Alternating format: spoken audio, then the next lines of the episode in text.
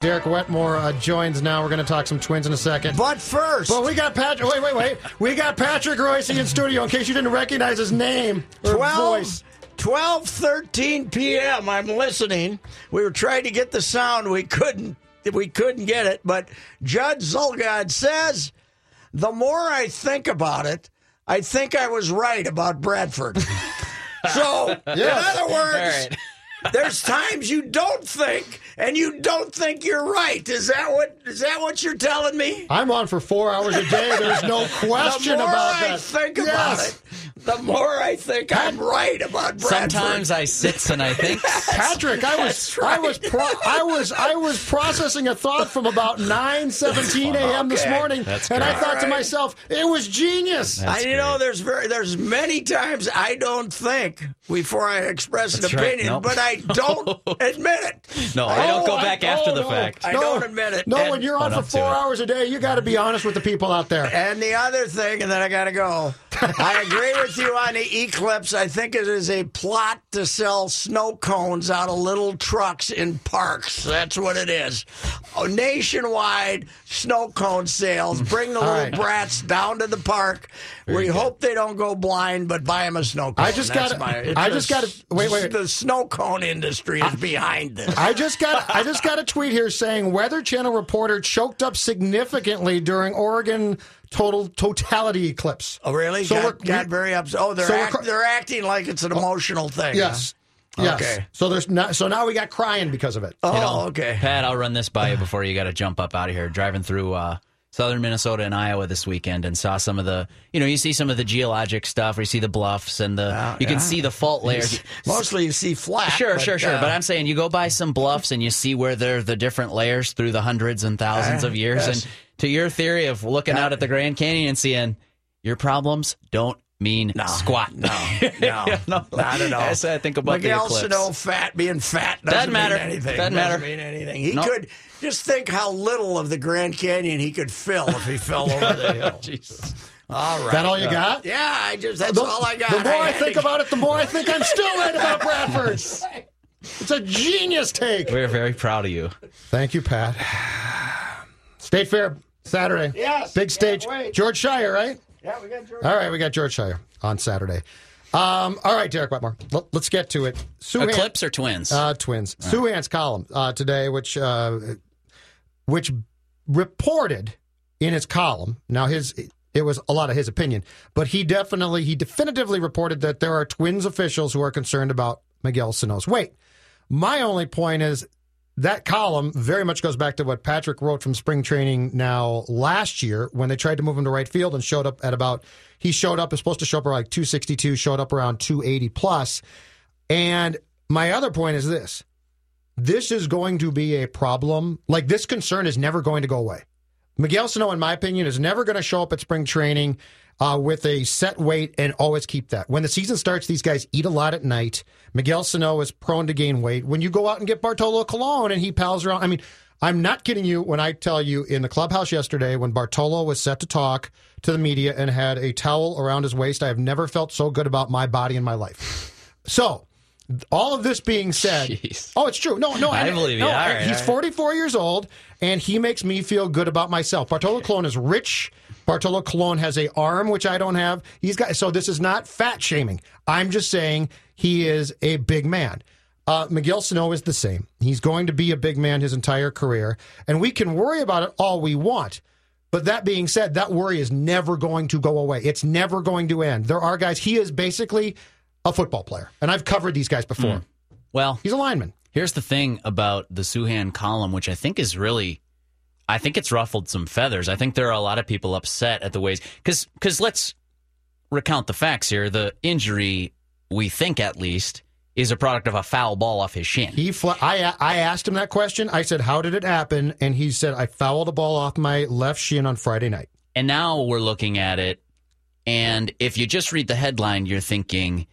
Uh, this is sort of a stupid time to take this cheap shot about Sano's weight, which is, yes, a continuous story. Something that we've talked about, you and I have fought about in the past since uh, going back to 2014, And 15. on some of this, you've been right for sure. Sure, but I'm also willing to admit that we're a ways away from me being dead right on this. Uh, The more I think about this, the more I think that you've See? got some valid points here, Judd. Uh, a- as much as you know, I'm not worried about Jim listening to this right now and and hearing me say this.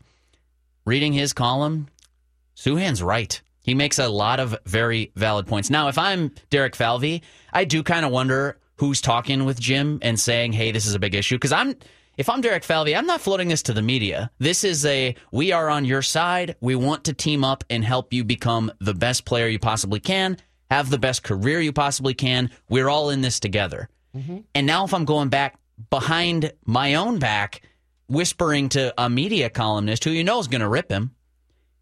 I think that's a weird signal to send if you're Derek Falvey, if you're Thad Levine. So my guess is this comes from below those guys, and I'd kind of want to know if I'm them who's sort of getting this out there. But mm-hmm. beyond that basic truth of trying to figure out, you know, who's who's floating some of the dirty laundry to the media, I don't think most of the points he made are wrong. I think this is a concern. I think that the fact that he's listed at 260 is kind of like an open joke. Like nobody It's thinks like he's foot- 260. It's like a football player. I would have guessed. I came in here guessing he would have been.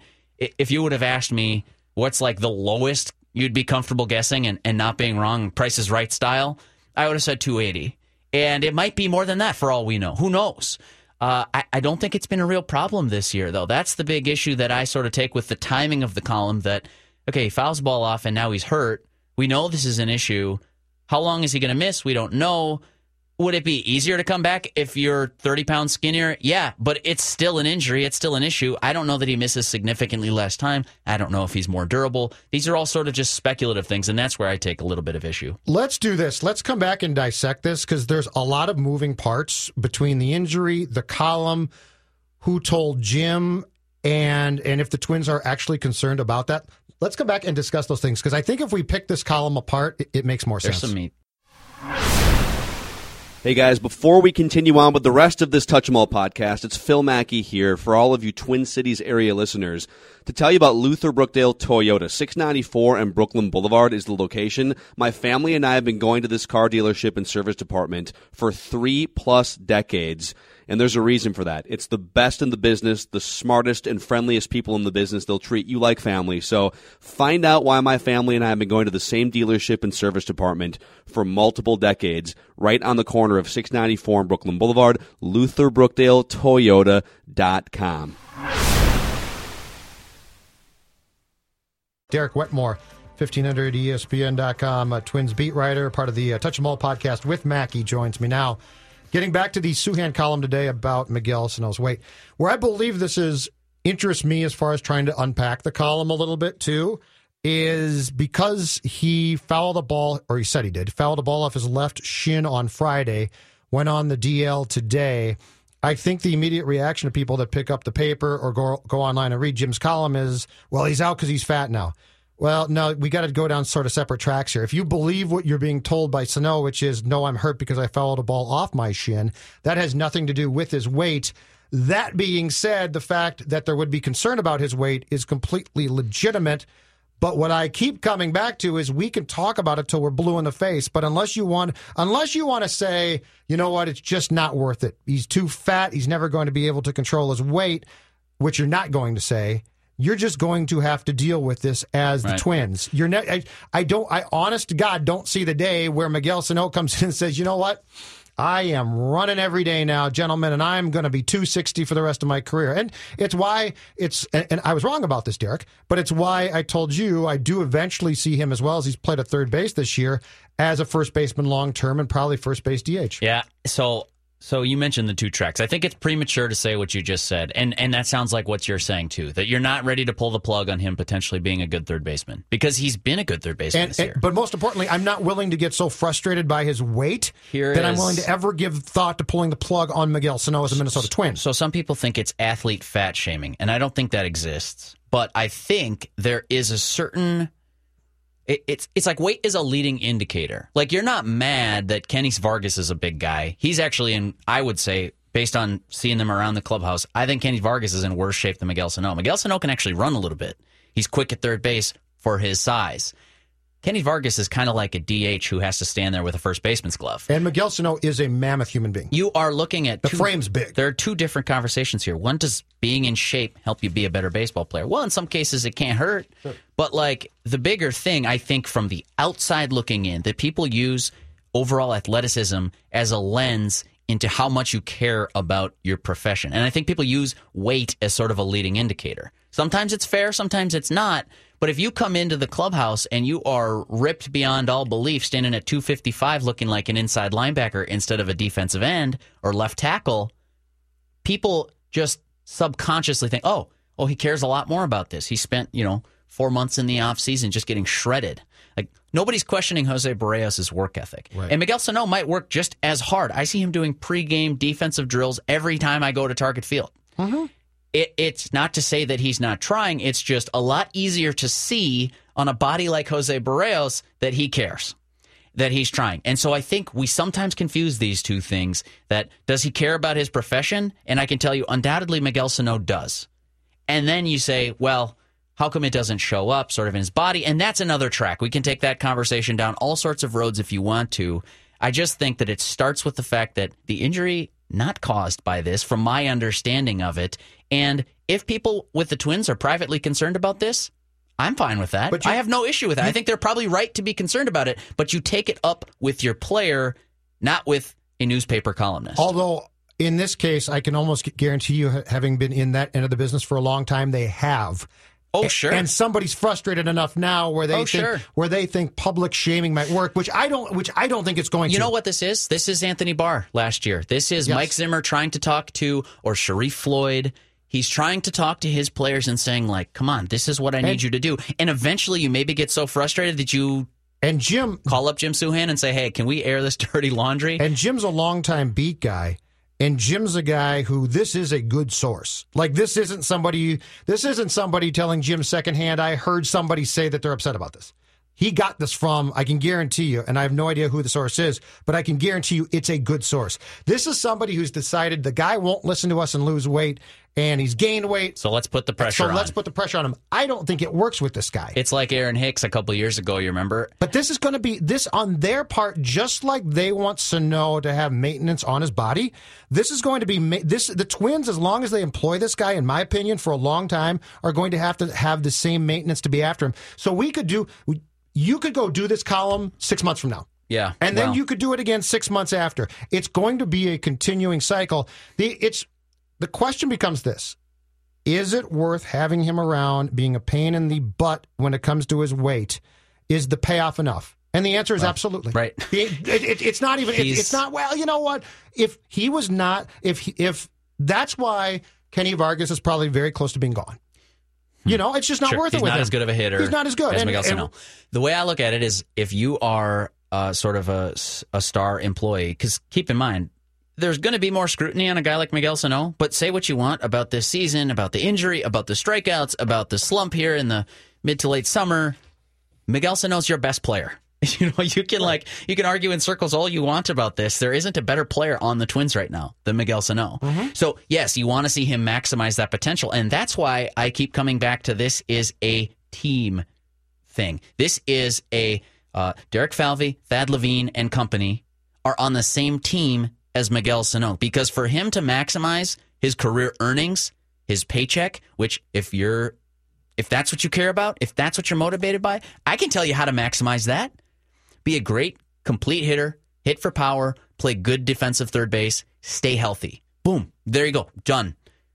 If you want to be a, you know, a so-so player, make some money, you'll get some money for hitting home runs because you're just that talented. He's he's incredible even in what you might call a down year of last year. He's a phenomenal hitter. He is so good. It's it's Too- easy to lose track of it. and he's too good to give up on. Yes, a- And, absolutely. even, and even if he doesn't maximize that talent, Locally, it's very easy to lose track of the fact that he's great. If you pair with him and you are working together to make him the best player, make him the most career earnings, that's good for the Twins too. I think it's we get so, so caught up in that there's this adversarial relationship. I think they're in agreement here. I think both sides want what's best for Miguel Sano, and right now we we sort of just end up talking about the weight probably a lot more than we otherwise would have. Speaking of discussion points, the uh, solar eclipse at one o'clock. has been a big discussion point today, Derek Wetmore. As you know, I really don't care that much about it.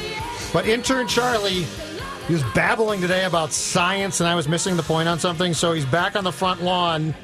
Charlie, tell me what you see as we stand less than six minutes away from the first total eclipse since 1918. Judd, it is truly a sight to behold out here. The crowds are opening up.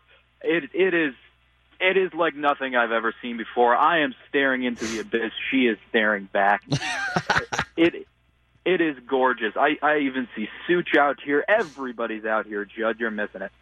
Do you all have your special glasses on now? Absolutely not. I want to view view this as God intended. Hey, uh, Charlie, it looks to me like it's clouded over out there. Uh, uh, that that must be out out back. I'm out front. No, we're looking at the same sky. Like it's it's completely overcast. Yeah, you can't see a thing, Charlie. No, well, I Should I cut him off, or do you want to, Harrigan? Yeah, you can do that. Okay, that was 100 years and we don't even get it? Kind of getting hosed here, aren't we? Stick around for the next one. Do you care? I think it's funny how dismissive you are of it. Given that, given that Judd's the guy who thinks that no hitters are no fun because they're too commonplace, and he gets. You should have seen him, Dave, in the press box the day that Scooter Gennett hit his four home runs. This is awesome! Oh my god! I can't. Oh, no, Scooter they Gennett, kidding. wait, four home runs. Scooter Gennett. Only 17 players in Major League history. Scooter Gennett. Judd, the, the solar eclipse is more rare than Scooter Gennett or a player like Scooter Gennett hitting four home runs. People are driving Get up for it. hundreds of miles Get to watch the sky. They can't, they shouldn't even look at the sun. We're done. Thanks, Wetmore. Thanks, guys.